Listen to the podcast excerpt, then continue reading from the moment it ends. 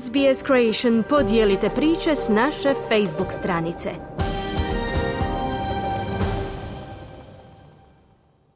Radio SBS program na hrvatskom jeziku, ja sam Kruno Martinac. Ljubitelji astronomije pretražuju nebo iznad Australije u potrazi za zelenim kometom.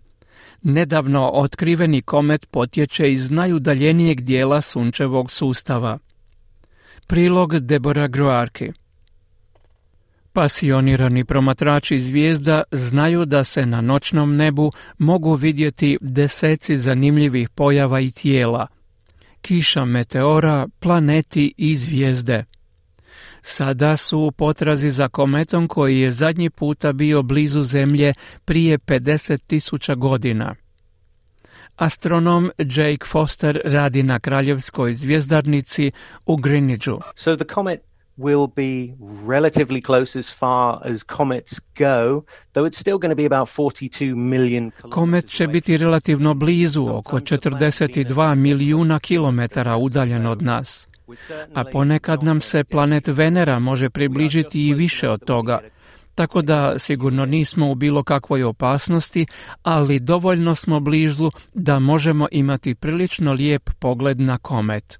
Tijelo se zove ZTF komet, prema točki gdje su ga u ožujku prošle godine otkrili astronomi kalifornijske zvjezdarnice Palomar pomoću kamere širokoga polja. Jake Foster kaže da komet ima prepoznatljivu zelenu nijansu. So the reason it's green is because its surface is covered in uh, molecules that are known as uh, diatomic carbon. So Razlog zbog kojeg je zelen je taj što je njegova površina prekrivena molekulama koje su poznate kao dvoatomski ugljik.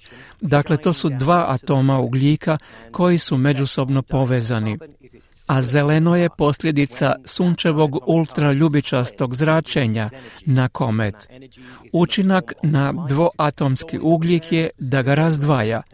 Kada se taj dvoatomni ugljik razdvoji, on oslobađa energiju, a ta se energija pokazuje u obliku svjetlosti. Uvijek je vrlo specifične valne dužine i uvijek je to zelena boja, kako smo i vidjeli.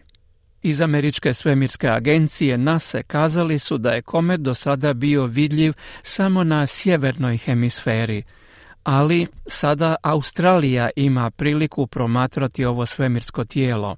Katarina Pilakovski sa sveučilišta Indijana ima nekoliko savjeta za one koji se nadaju vidjeti komet. The comet will appear as a very faint fuzzy patch in the sky.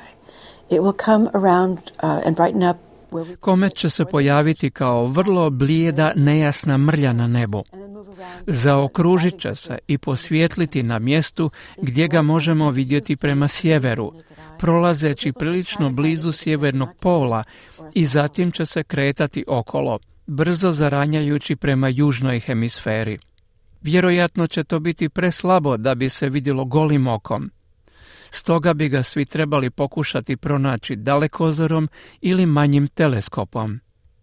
Očekuje se da se komet najbolje vidi iz Australije između 5. i 11. veljače. Uzbudljiv trenutak za astronome amatere, ali i za profesionalce. Stefani Milam jedna je od mnoštva znanstvenika koji se nadaju prilici proučavanja kometa. We're going to be looking for the, the fingerprints of given molecules that we can't access from the ground.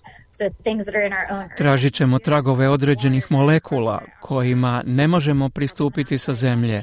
Dakle, stvari koje su u atmosferi naše zemlje, poput vode, ugljičnog dioksida, ugljičnog monoksida i metana, tražimo takve tragove u ovome kometu i proučavamo ono što nismo mogli vidjeti.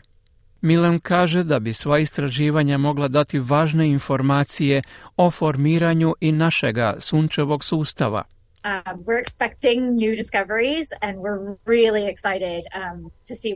Očekujemo nova otkrića i jako smo uzbuđeni vidjeti kako ovi podaci izgledaju kada doista istignu.